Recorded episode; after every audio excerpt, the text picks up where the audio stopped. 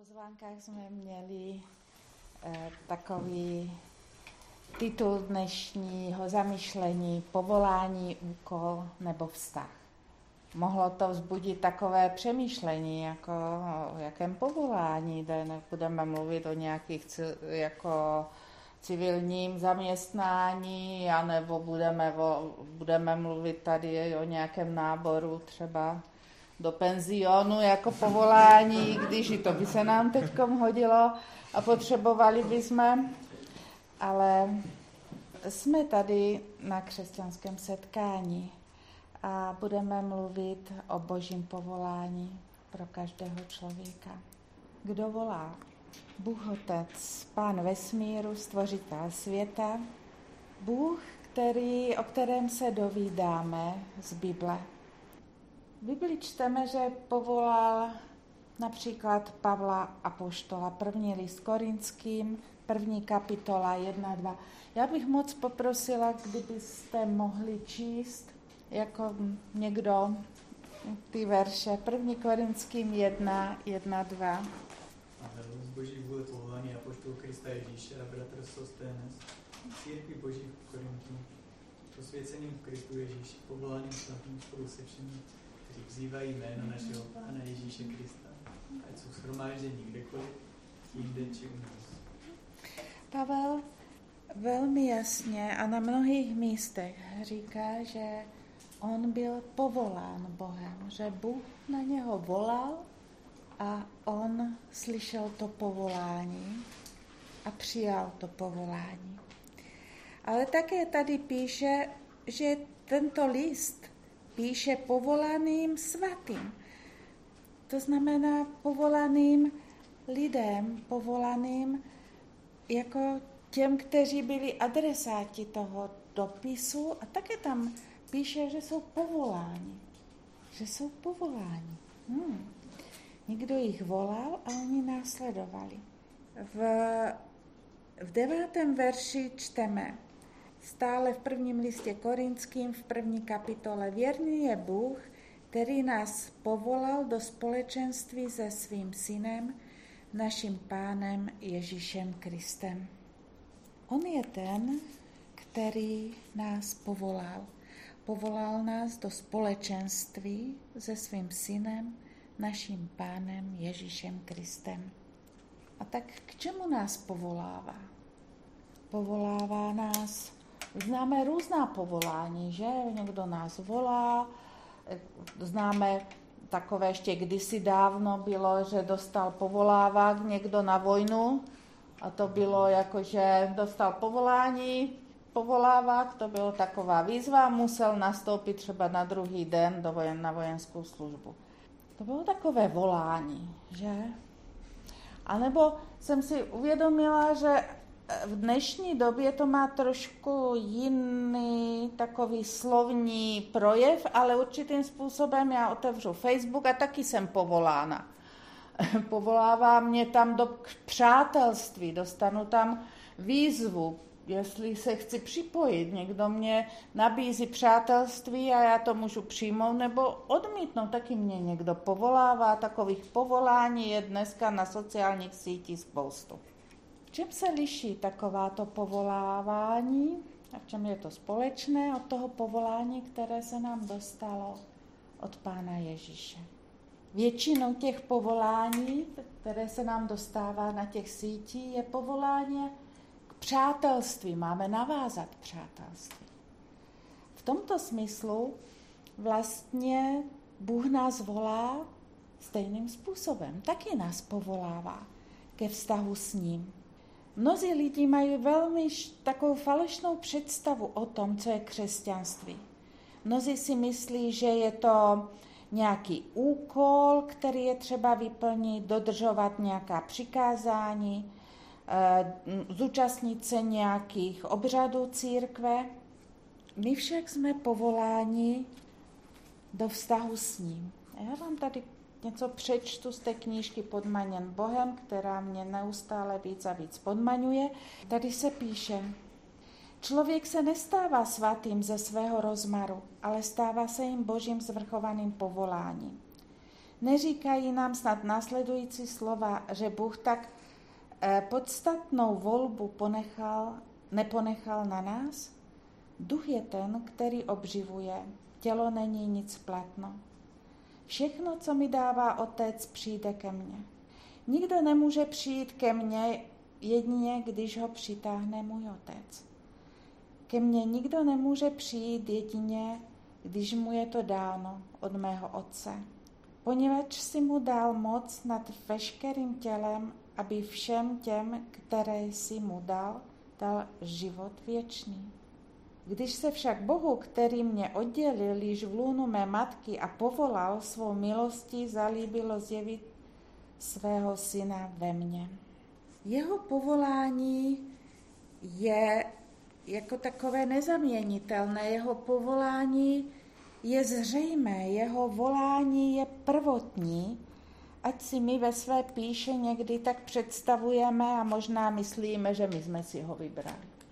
Věřím to, že většina z nás jsme dávno, možná, možná krátce, možná přednedávnem, možná před mnohy lety, vlastně slyšeli takový hlas k následování. Bylo to něco vnitřního, bylo to něco naléhavého, možná jsme to ze začátku ignorovali, odmítali, možná jsme to nějak jenom zapudili a možná jsme udělali jenom taková, jako takový vlastně svůj vlastní výběr, intelektuální výběr. Nebylo to ta vnitřní odpověď na jeho volání. Bible nás volá k hlubokému vnitřnímu vztahu s ním. První list Jana čtyři šestnáct. Může prosím někdo přečíst? Také my jsme poznali lásku, kterou Bůh má k nám a věříme v ní. Bůh je láska a kdo zůstává v lásce, Bohu zůstává a Bůh v něm. A Římanům osm dvacet osm. Víme, že všechno napomáhá k dobrému těm, kdo milí Boha, kdo jsou povoláni podle jeho rozhodnutí. Tady je z té jedné i z druhé strany. V první Jana čteme, také my jsme poznali lásku, kterou Bůh má k nám. A v Římanům osm, že my máme lásku k Bohu. Jako láska je základní, základní prvek našeho vztahu s Bohem. Láska má podstatu vztahu. Nemůžeme si lásku nějak osamostatnit, nějak ji vypřeparovat, bez toho, že by v tom byly zúčastněné nějaké osoby. A to je hluboký vnitřní prožitek, kde Bůh má lásku k nám a vůči té, vzhledem k té lásce, které, kterou má k nám, vlastně podnikl neuvěřitelnou věc. Poslal svého jediného syna na tuto zem, na tuto planetu, kde žijeme my, aby nás zachránil, protože nás tak miloval. A ta naše odpověď na jeho lásku je naše odpověď vztahu s ním. Ano, Pane, přijímám tuto lásku. A moje odpověď je láska vůči Bohu. To není jenom nějaké poznání Boha a poznání pravdy na úrovni intelektuální. To je hluboké vnitřní osobní setkání se živým Bohem. Možná se nám může zdát, že přece to je takové, takové vzdálené, anebo že ta osoba Boha je nám nějaká prostě jako smysly nepřístupná. A více nám se to chápe lépe, když čteme Bibli, a já myslím, že je to super, protože poznáváme Boha skrze to, že skrze Bibli, jaký je, jaký, jak ho, jaké má vlastnosti, jak je všemohoucí, jak je mocný. Ale také jako myslím, že vztah, když s ním navazujeme, je něco víc než jenom to intelektuální poznání a intelektuální rozhodnutí. Je to navázání něčeho mnohem hlubšího, něco, co poznáme, že je to ono, že ten vztah je navázán. A my nejenom, že jsme povoláni k takovémuto vztahu, vnitřnímu vztahu, který splňuje všechny ty podmínky, o kterých se v Bibli píše. A v Bibli se mnoho píše, mnohé, mnoho píše právě o vztahu s ním. Jsme povoláni taky k aktivnímu životu v tomto vztahu. A jsme povoláni tak, že tím, že jsme se rozhodli, alebo že jsme navázali tento vztah s Bohem, tím jsme dostali všechno, co potřebujeme k tomu, aby tento vztah byl živý, aby, byl, aby fungoval a také, aby jsme my vlastně mohli čerpat z tohoto vztahu to, co nám tento vztah zaslibuje. A v druhém listě Petra jedna tři čteme: všechno, čeho je třeba k zbožnému životu, darovala nám jeho božská moc, kdy jsme poznali toho, který nás povolal vlastní slávou a mocnými činy. On nás nejenom, že povolal, ale když nás povolal, také nás vyzbrojil a dal nám všechno, to, co potřebujeme k zbožnému životu. Nic nám nechybí. To nám darovala jeho božská moc. A kdy nám to bylo darované? Když jsme poznali toho, který nás povolal. To znamená, že od momentu našeho duchovního narození máme kompletní výzbroj tomu, aby jsme mohli žít svatý život, ke kterému on nás povolává. A to má způsobit určitou odlišnost, která vlastně je ovocem jeho přítomnosti v našem životě.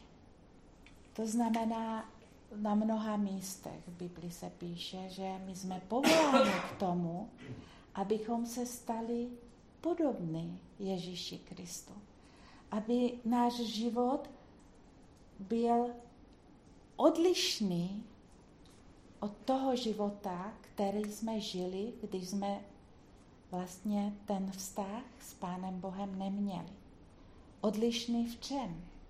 V první řadě odlišný v chápání hříchu, odlišný v tom, z jaké moci žijeme náš život, protože jeho božská moc nám něco darovala a tou součástí je část jeho moci, která přebývá v nás skrze Ducha Svatého. To znamená, že my už nežijeme z vlastních sil, ale žijeme z moci Ducha. Je mnoho, mnoho jiných věcí, které vlastně ten vztah, který v nás je a který je v nás živý, vypůsobí ohledně té změny našeho charakteru, toho, kdo, kým jsme my a kým se my máme stát, jako, jak se máme stávat podobný Pánu Ježíši a v neposlední řadě potom tím vlastně ukazovat na Boha, jaký je vlastním životem, změnou, to vlastně kým, co on pro nás udělal a jak je to moc významné pro nás. Efeským jedna tři se píše velmi podobná věc, ale chci to ještě trochu rozvést. Pochválen buď Bůh a Otec našeho Pána Ježíše Krista, který nás v Kristu obdařil vším duchovním požehnáním nebeských darů. Obdařil nás vším duchovním požehnáním nebeských darů. Jaké jsou to ty nebeské dary? Co si myslíte? Čím jsme byli obdarováni? Výborně, ano, byli jsme. To je, to je nebeský dar, velmi prokazatelný. Mhm. Věčný život. věčný život. Mhm. Milostí. Milostí. Novou identitou. Novou identitou. Mhm. Postavením, že jsme Boží děti. Ano, postavením, naši, naší identitou, ano, to, kým jsme, jsou obrovské věci. Úžasné. Ale je to v Kristu Ježíši. Je to, vyplývá to z toho vztahu, který s ním vnitřně máme a prožíváme. Taky nás povolal ke svobodě. Galackým pět třináct. K vnitřní svobodě, nemusíme ničemu otročit. Povolal nás k pokoji, Koloským tři patnáct. A mnoho, mnoho dalších obdarování nebeských darů. Ale my je neumíme hned tak používat, že? Když se duchovně narodíme, tak celý náš život je vlastně uchopování a napod, jako připodobňování se Kristu tím, že se naučíme to, co nám bylo dáno, ty dary, a které nám byly dané kompletně hned na začátku našeho duchovního narození, takže je začínáme duchovně prostě používat. Hm? A křesťanská dospělost je vlastně to, jak umíme žít z těchto božích zdrojů, které nám byly dány. Jak dokážeme to, co nám bylo dáno, skutečně přijmout a žít to. druhá Petra jedna tři, to jsme už četli, se píše, že jsme dostali vše. A taky jsme dostali sílu Ducha Svatého k tomu, abychom to, co nám bylo dáno, abychom mohli žít. Abychom, abychom to dokázali jako aplikovat do našeho života. Aby to nebylo jenom na nás, jak s těma darama budeme hospodařit, ale že jsme dostali i sílu, která nám ukáže a která, kterou jsme vyzbrojeni jak. Mhm. Římanům osm devět říká, vy však nejste živí ze své síly, ale z moci ducha, pokud patříte Kristu. Vy však nejste živí ze své síly, ale z moci ducha. My se někde snažíme ten křesťanský život žít tak na vlastních silách. My víme, jaké máme obdarování, víme, co se nám všeho dostalo, a tak snažíme se být hodní, přinášet ovoce ducha, laskavý, dobrý a víme, že to prostě nefunguje.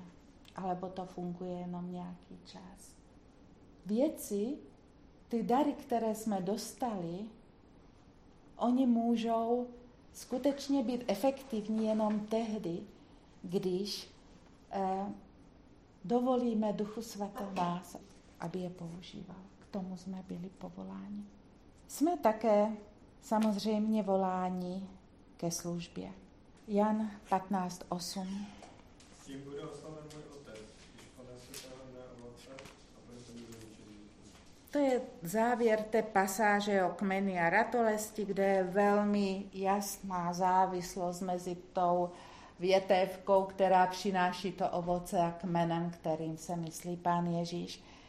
A závěr je, tím bude oslaven můj otec. To znamená ovoce, ano, když přinesete ovoce a budete mými učedníky, a to ovoce vyplývá z toho vztahu, které máme. To znamená, že naše služba, ovoce našeho života, jako je součástí povolání, ale je to jako výsledek práce Ducha Svatého v nás a vztahu s Pánem Bohem.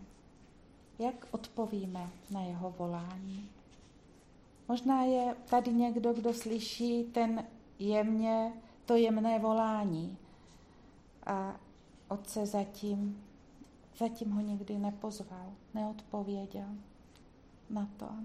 A já se pamatuju, jak když jsem prostě hledala Pána Boha, hledala jsem ho dlouho vlastně, já si připomínám možná v deset, když, když mi bylo asi deset, tak, tak si pamatuju takovou chvílku, kdy, kdy jsem volala, já jsem volala, Pane, jako jak to je?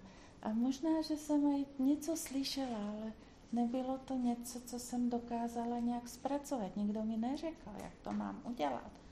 Pak jsem věděla, že tento život má nějaký, musí mít nějaký význam, jinak je úplně jedno, jak žijí. A, a tak stále jsem to tak nějak tlačila, snažila jsem se zúčastňovat se nějakých obřadů, dělat něco pro to. Až když mi bylo dvacet dva, vlastně jsem hluboce vnitřně uslyšela to volání, které bylo velmi jasné. Pojď a následuj mě. A to bylo volání k tomu, aby, aby se Pán Ježíš stal Pánem mého života. Protože jeho povolání je s tím spojené, že mu odevzdávám trůn svého života a chci, aby odevzdávám mu svoji vůli. A chci, aby on řídil můj život. A zároveň jako vyznání toho, že vlastně jsem si ten život doteďka řídila sama a jeho jsem tam nepouštěla. A tehdy, když jsem to udělala, jsem měla velmi jasné vědomí toho, že v mém životě je někdo jiný. Ještě. A velmi blízko. A je to něco velkého a je to někdo, kdo přesahuje jakékoliv jiné vztahy. Pokud je tady někdo, kdo vnímá takové tiché vnitřní volání, tak ráda se třeba po tomto setkání podělím s ním, nebo se budeme, můžeme společně mluvit. A možná je tady někdo, kdo dávno kdysi slyšel to volání a možná se můj vztah s ním stal jenom takový pracovní, nebo povrchní, nebo občasný, nebo jenom intelektuální. A neříkám, že to není, že to je něco, co je vzdálené každému z nás. Naše lidská přirozenost jako utíká se k takovému tomu, tomu řízení na vlastní pěst, alebo takovému řízení, já to vím, jak to má být. A, a možná jsme jenom zahlceni mnohými věcmi. A možná máme Pána Ježíše jenom v takovém tom seznamu našich přátel facebookových, alebo twitterových, alebo jaký, je jako jeden z nich. A když, tak možná občas se mi něco donese, je to zajímavé a já tam mu něco odpovím. Jo? Ale je to jenom jeden z mnohých mých přátel. Ale on není. On po takovém vztahu netouží. On touží po našem, po výjimečném vztahu s ním. Milovat Boha budeš svým celým srdcem, celou myslí, celou duší. To je to základní povolání, které jako křesťané jsme dostali.